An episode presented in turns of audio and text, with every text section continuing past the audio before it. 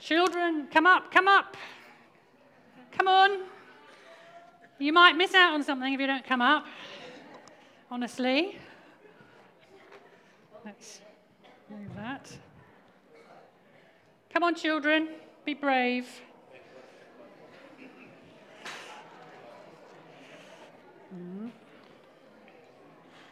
Very good. Excellent.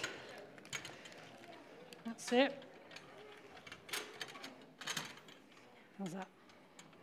Yeah, that's okay. Right. I think I'm going to give these out at the end. Okay, so you've got to stay. Parents, they might have nuts in, so you need to tell me. So don't give up, children, they're going to come. But you've got to wait, first of all. Right. Got my scissors. My words. Scissors. What do I need scissors for? I wonder. Right. Can you think of a time when you have been separated from your family at all? Can you think of a time when you've been separated? I won't ask for examples now. You have a little think, okay? When you've been separated from your family. Maybe you've been on a school trip for the first time away from home and you've had to stay away from home. Or you got lost in the supermarket or something and you've been separated. I've got a couple of examples. Oops. So, I'm that little sweet girl at the end. Can you, if you can't see there, you just need to move a little bit. Okay, so when I was, just move along, children, so you can see the pictures as well. Because it's a bit trickier. Can you see, all right? Okay, so I'm about 4 there. When I was 5, we went on holiday to the Lake District, and we stayed in a nice farmhouse.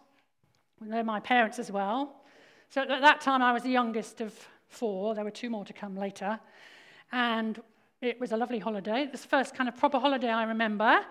I got bitten on the arm by a horse. And I had some lovely new plimsolls. You know what plimsolls are? Trainers. So I had some lovely trainers. White ones. So I had some white trainers, all new. And I trod in some cow muck. And I got all the cow poo on my lovely new trainers. Definitely not Nikes. So I can remember sitting on a rock by a little stream trying to get all these plimsolls clean. Anyway, one day we went for a walk up in the hills. And my dad and my older 2 brothers and sisters went off. Because I was only 5, I stayed with my mother, who was pregnant, expecting next baby. And somehow I got lost. I got lost in the bracken, and suddenly my mother looked around and I wasn't there. I don't know how long I can't remember that at all. I do remember the horse and the shoes, but I don't remember being lost. But I can imagine what my mother was feeling. I don't know if you parents have ever lost a child, and the panic, what it must have been like, okay? So that was being separated from my family. One other time, I'm a bit older now. I'm the 30-year-old in the white jacket, and I'm setting off for Tanzania with my friend Helen. And we're just going off to Tanzania in Africa to be missionaries. And I'm leaving my family behind. This was back in 1988, so there were aeroplanes. They did have aeroplanes. But we're going to have trouble today, I can see. No, no internet, no Skype.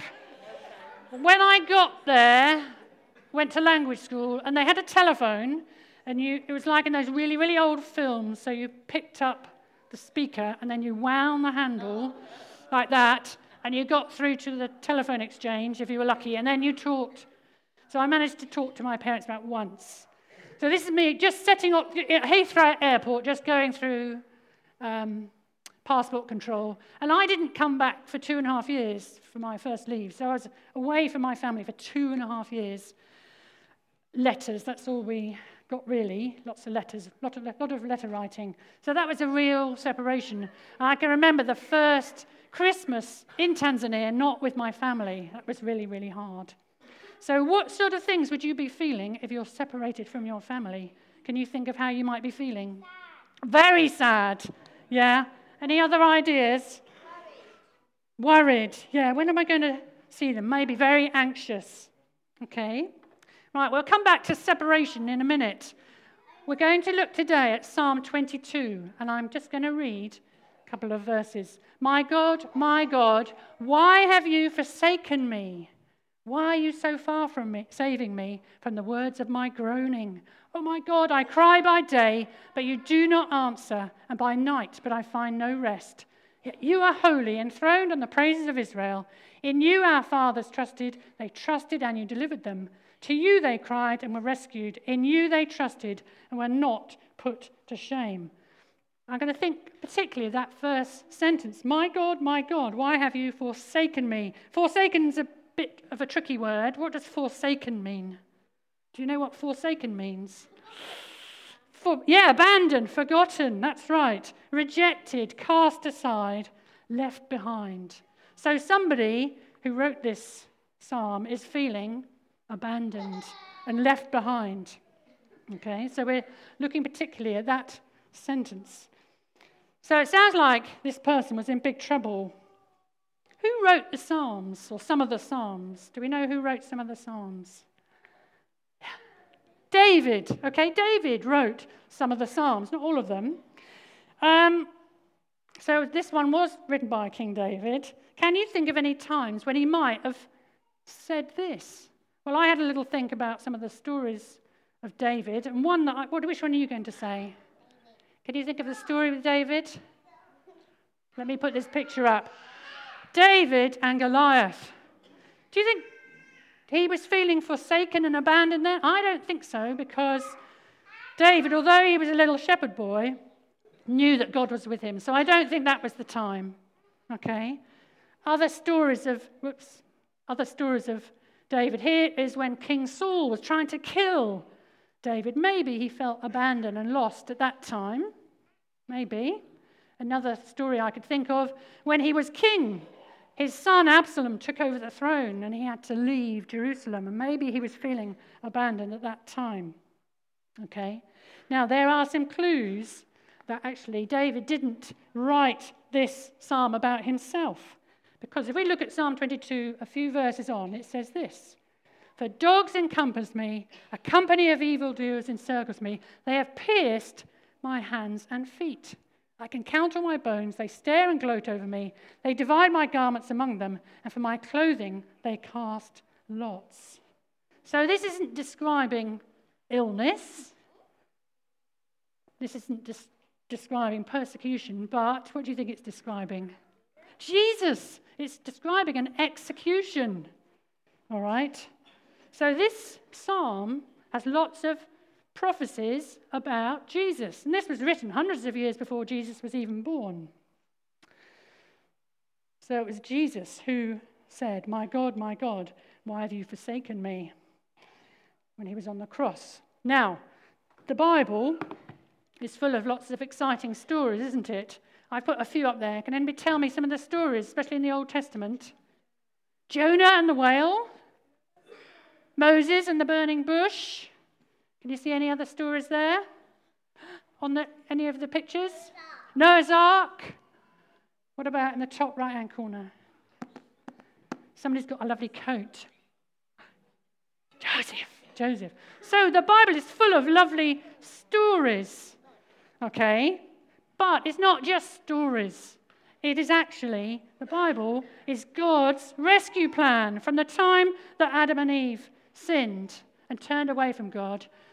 It tells of God's rescue plan for us because we've been separated from God. Okay, now I want to do a little kind of trick, not a trick. I've got a piece of paper here and I'm going to fold it up in a certain way. I'm going to cut it once. And I'm going to link, if I can, Psalm 22 and the story of Jesus on the cross. So my first cut is like this. One. My second one is like this. So I've got a kind of little house. Like that. I'm going to fold it in half now. Like that to do it quite well. Ugh. Right, now I'm going to, so we've got like that. Now I'm going to fold that over there, like that. One more fold. There we go. I usually do this with paper, but I couldn't find any in the shops, so it's card. So usually I would tear it now in half, but I'm going to cut it in half if I can. So I'm going to do one cut. Here we go. Let's see what happens. Up through here. Now the really difficult bit. There we go. Yeah, my muscles are... Right, got loads of bits of paper now. Let's see what I've got. What have I got here? Okay, I've got a piece... No, not that one. What about this one? I got this one. Okay, I'm going to open it out. Wow. Ooh, clever. It gets even cleverer. Right. So... Actually, I'll put it in the middle there. Can you see, or you might need to move slightly? You can see, yeah? Huh? Okay. My husband's full of good ideas. Good. There we go. Right. So there's a cross. Okay, so I'm going to illustrate some verses from Psalm 22 and the story of Jesus on the cross. So, it says in Psalm 22, verse 16, they have pierced my hands and feet. And I'm afraid in those days, when Jesus was alive, the way people were executed was being crucified on a cross with nails through your hands and your feet. Very, very, very unpleasant. Okay. Now, I've got some other bits of paper here. Oh, I've got one like this. I'm going to put this one here. Like that. No, I'll put it on this side. It will look better. So I've got one there. And I have got another one like that. And that is going there. Like that. Now, what's it say? It says, not in Psalm 22 this time, but in Isaiah 53, 12. He willingly gave his life and shared the fate of evil men. So did Jesus died on the cross by himself? Was he the only one there? No, he wasn't, was he? Who was with him? Two thieves, two robbers. So this represents the two robbers who were crucified with him, one on the right and one on the left. Okay, I've got another bit of paper here. What did they put on the top of the cross? What did they put here? A label. They put a label. So there's the label. Let's have a look and see what the label said. The label said, Jesus of Nazareth, the King of the Jews. And they wrote it in three languages so that everybody could see. Hebrew, Greek, Latin. So everybody knew Jesus was saying, I'm the King of the Jews. Not just the King of the Jews, the King of the world. So they put that on the cross. Okay. What else? Now, Psalm 22 again, verse 7. All who see me mock me. They make mouths at me. They wag their heads. He trusts in the Lord. Let him deliver him. Let him rescue him, for he delights in him. If you mock somebody, what's that mean? You make fun of them. Yeah, you make fun. Yeah. Okay. This is what Matthew 27 says. And those who passed by derided him, wagging their heads and saying, you who would destroy the temple and rebuild it in 3 days, save yourself. If you're the Son of God, come down from the cross. So when Jesus was on the cross, people, not everybody, some were really sad. They were his followers. But lots of people mocked him, made fun of him. Ha! You're the King of the Jews. Come down from the cross. Now, I've got a few more bits of paper left. What could I do with these? I've got a kind of little L shape. So I'm going to stick this here, like that. And I've got one here. I'm going to put this here. Right. And I've got two little squares. And I'm going to put I wonder what these could be. Anybody having a think what they could represent? What do you think, Kieran? Could be the ground. It's not the ground.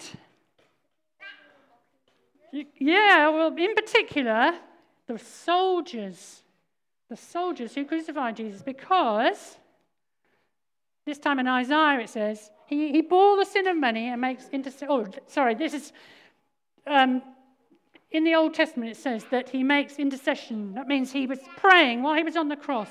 He prayed for the people who'd done this awful thing to him. And in Luke, when Jesus was on the cross, he said, "Father, forgive them, for they do not know what they do." Here we go. Oops.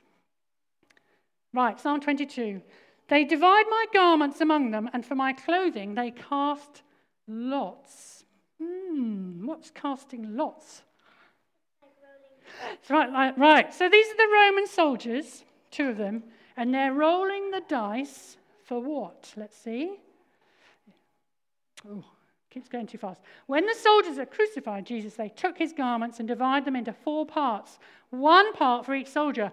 Also his tunic, but the tunic was seamless, woven in 1 piece from top to bottom. So they said to one another, 'Let's not tear it, cast lots.'" So they got some dice. And I said, whoever wins, maybe who gets the 6 or whatever, will get this lovely tunic for their own, rather than tearing it up. So this was to fulfill the scripture which says, "They divided my garments among them, for my clothing they cast lots." So the soldiers did these things. Here's a picture of what it might have looked like. Okay, so if you can see there, the soldiers are going to throw dice to see who's going to get that cloth. Okay, I've got 1 more piece of paper left. What am I going to do with this? Let's see. Now, this is a bit nasty, this bit. So Jesus was crucified on Friday, and Saturday, the Sabbath, was a special day for the Jews, and they weren't allowed to do any work on that day. So they wanted to get the bodies off the cross as quickly as possible before Saturday, the Sabbath. So it says here, "So that the bodies would not remain on the cross on the Sabbath, the Jews asked Pilate, Pontius Pilate, who was the head of the Romans there, that their legs might be broken and they might be taken away. So the soldiers came and broke the legs of the first and of the other who had been crucified with him. But when they came to Jesus and saw that he was already dead, they did not break his legs, but one of the soldiers pierced his side with a spear." So there's the spear piercing Jesus' side. And at once there came out blood and water. And that showed, blood and water, that he was dead. So in the Old Testament, hundreds of years before, 2 things. Zechariah says, "When they look on him whom they have pierced."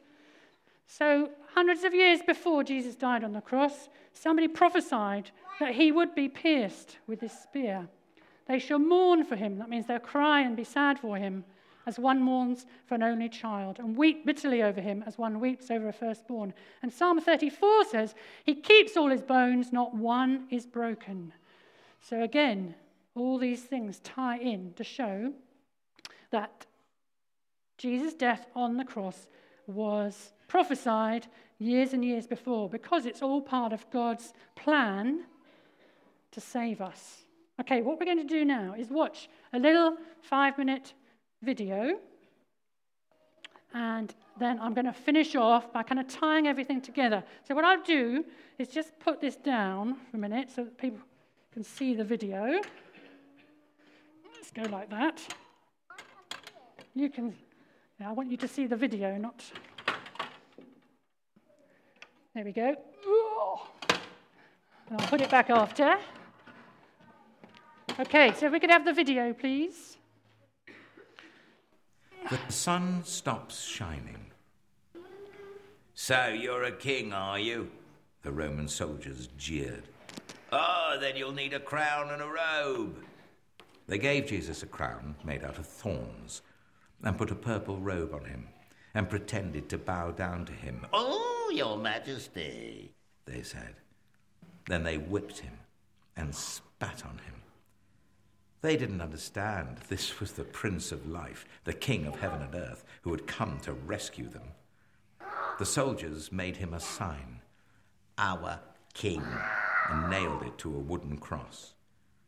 They walked up a hill outside the city. Jesus carried the cross on his back.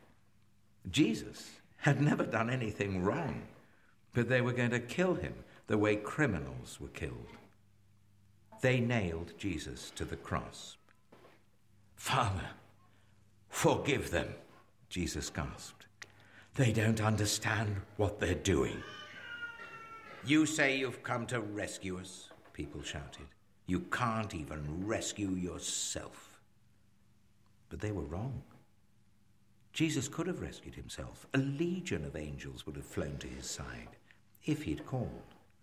If you were really the Son of God, you could just climb down off that cross, they said. And of course they were right. Jesus could have just climbed down.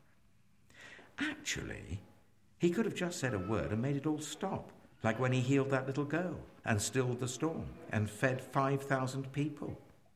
But Jesus stayed. You see, they didn't understand. It wasn't the nails that kept Jesus there. It was love.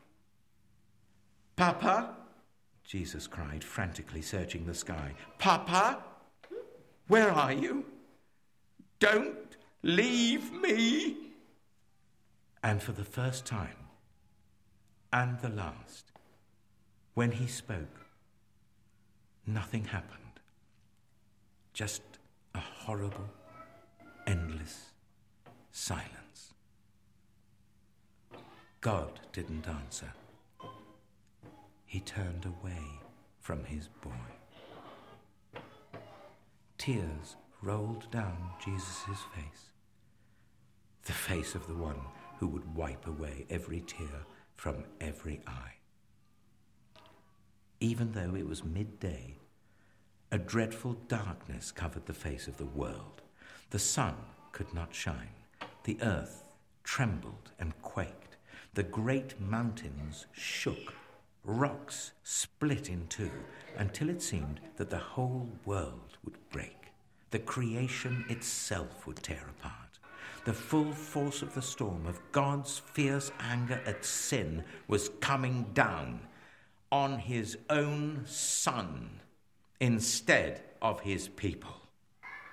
It was the only way God could destroy sin and not destroy his children, whose hearts were filled with sin.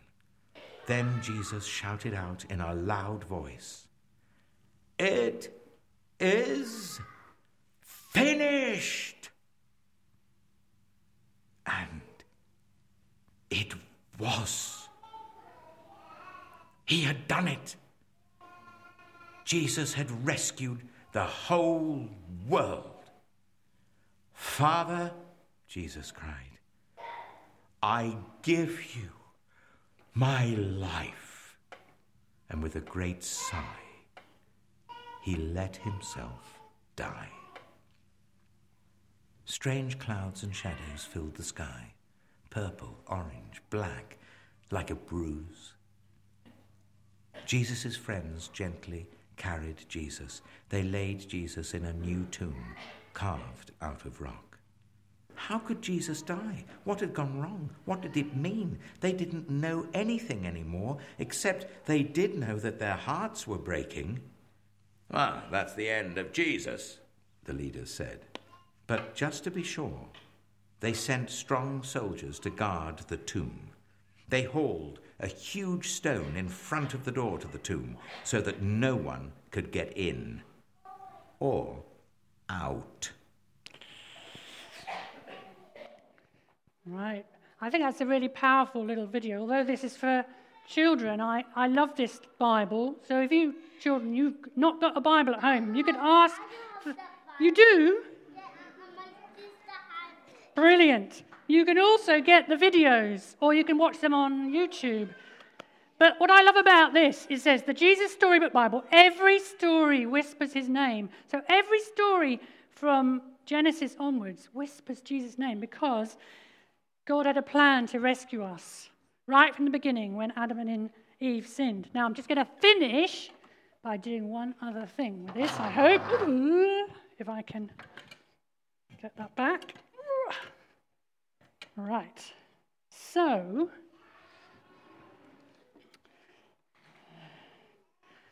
So, since the time that Adam and Eve sinned, sin has separated us from God. Now, I can well remember when I was about 8 or 9, I can remember this, walking down the path to in my garden to the front door, and I could remember thinking to myself, you know, if God does exist, he will let me into heaven when I die because I have been a very good girl. I thought I had been good enough to get into heaven, but sadly, our good enough is just not good enough for God, because God is so sinless and holy that any little thing that we've done wrong is not good enough. So what are we going to do? We can't do anything. But amazingly, God sent Jesus to die for us. Now, I talked about 2 times when I was separated from my family. So once when I was 5, I got lost. And then the second time when I went to Tanzania and I was separated from my family. That was tough, but it wasn't anything like the separation that Jesus experienced on the cross. So if you think about God the Father and God the Son, they were together in heaven in perfect unity, enjoying each other's company and love for eternity. Imagine the pain that comes in severing a bond like that. This is why Jesus cried out with the words, my God, why have you forsaken me?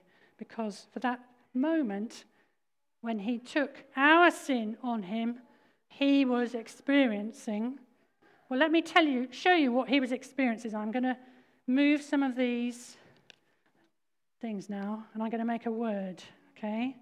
So I'm going to put that there. Let me put that like that. Let's see what I can make. In fact, I'm going to make 2 words. This is the first word I'm going to make. Here we go. So what letters have I got so far? Oh, I can't spell right. I'm upside down. There's me, a teacher. That's better. Whew. So I've got 2 L's so far. Okay. Let's move this there. Let's put that there. There. I have to use this one. Oh, any ideas?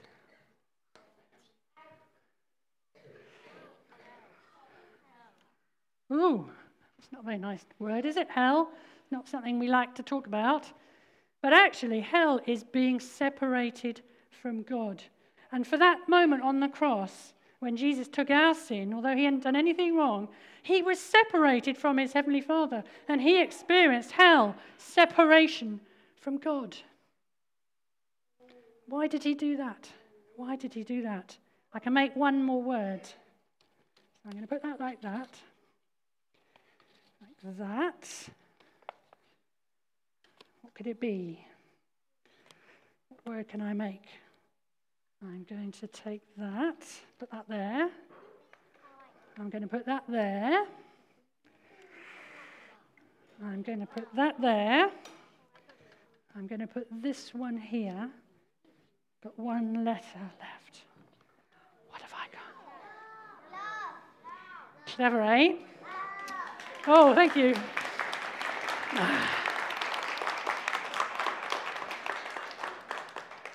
Jesus died on the cross and experienced that separation because he loves us.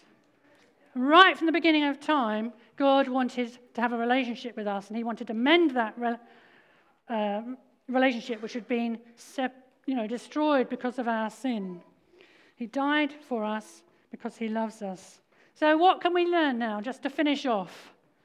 Okay, 2 minutes. First of all, what can we learn? We can learn that Jesus showed a word-saturated life. Any time he was in, going through difficult times, what were the first words that came into his mind? Words from the Old Testament. My God, why have you forsaken me? Which was from Psalm 22. Over and over again, Jesus, when he was in difficulties or other times, all the time, the first things that would come into his mind was from the Bible. And how can we do that? How can we have a word-saturated life? We need to read our Bibles. And I think I've only realised in the last few years how important it is to read your Bible and learn about Jesus and how much he loves us. Secondly, we also see the heart of our Heavenly Father, the love he has for us. So Psalm 22 says, "For he has not despised or scorned the suffering of the afflicted one. He has not hidden his face from him, but has listened to his cry for help." So this is saying, back in Psalm 22, that God looked at what Jesus had done, and it was paid the penalty for us. And Jesus didn't stay dead, did he? He rose on the third day. He defeated death. And the last verse in Psalm 22 says, "They will proclaim his righteousness, declaring to a people yet unborn, he has done it." What was almost the last thing that Jesus said on the cross? He said, "It is finished." He had accomplished what he came to earth to do. He died for us. And that word "finished" in Greek, grown-ups, is tetelestai, which I probably pronounced wrong. That means it's a sort of Greek term for payment. When you're paying something, Jesus was saying when he said, "It is finished," I have paid your debt to the last penny. I've drained your cup to the last drop. So Jesus took our sin for us so that we can have a relationship. And if you know Romans 8:1, it says, "Therefore, there is now no condemnation for those who are in Christ Jesus." So I don't have to think like when I was 8, "Oh, have I been good enough? Jesus, will you let me into heaven?" I don't have to think like that anymore. No condemnation means everything's wiped clean. Not through anything I do myself, but because of what Jesus did. So I made that decision when I was 20. And I accepted Jesus into my life. And he's totally changed my life. Maybe there's some people here who've never actually taken that step of saying, "Yeah, I trust in you, Jesus, not in how good I am." Maybe you've relied on your parents' faith, or you thought, "Oh, I won't, not today. But I just want to now, we're going to close our eyes, and if there's anybody here who's never made that final step and said, "Yeah, I do trust you, Jesus, that you died for me," now's your chance. So let's close our eyes, and I'm going to say a prayer, and then the chocolates will come. Okay? So let's close our eyes. Dear Father, we just thank you so much that you died for us on the cross. And if you're here today and you've never taken that step, you can just, as I say these words, repeat them in your heart and say amen at the end.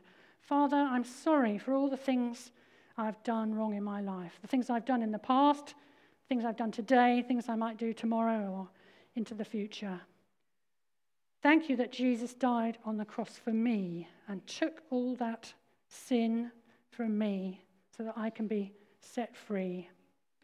And today, Lord, I accept you as my Lord and Saviour, and I ask that you would help me day by day to become more like Jesus. Amen. Amen. Amen.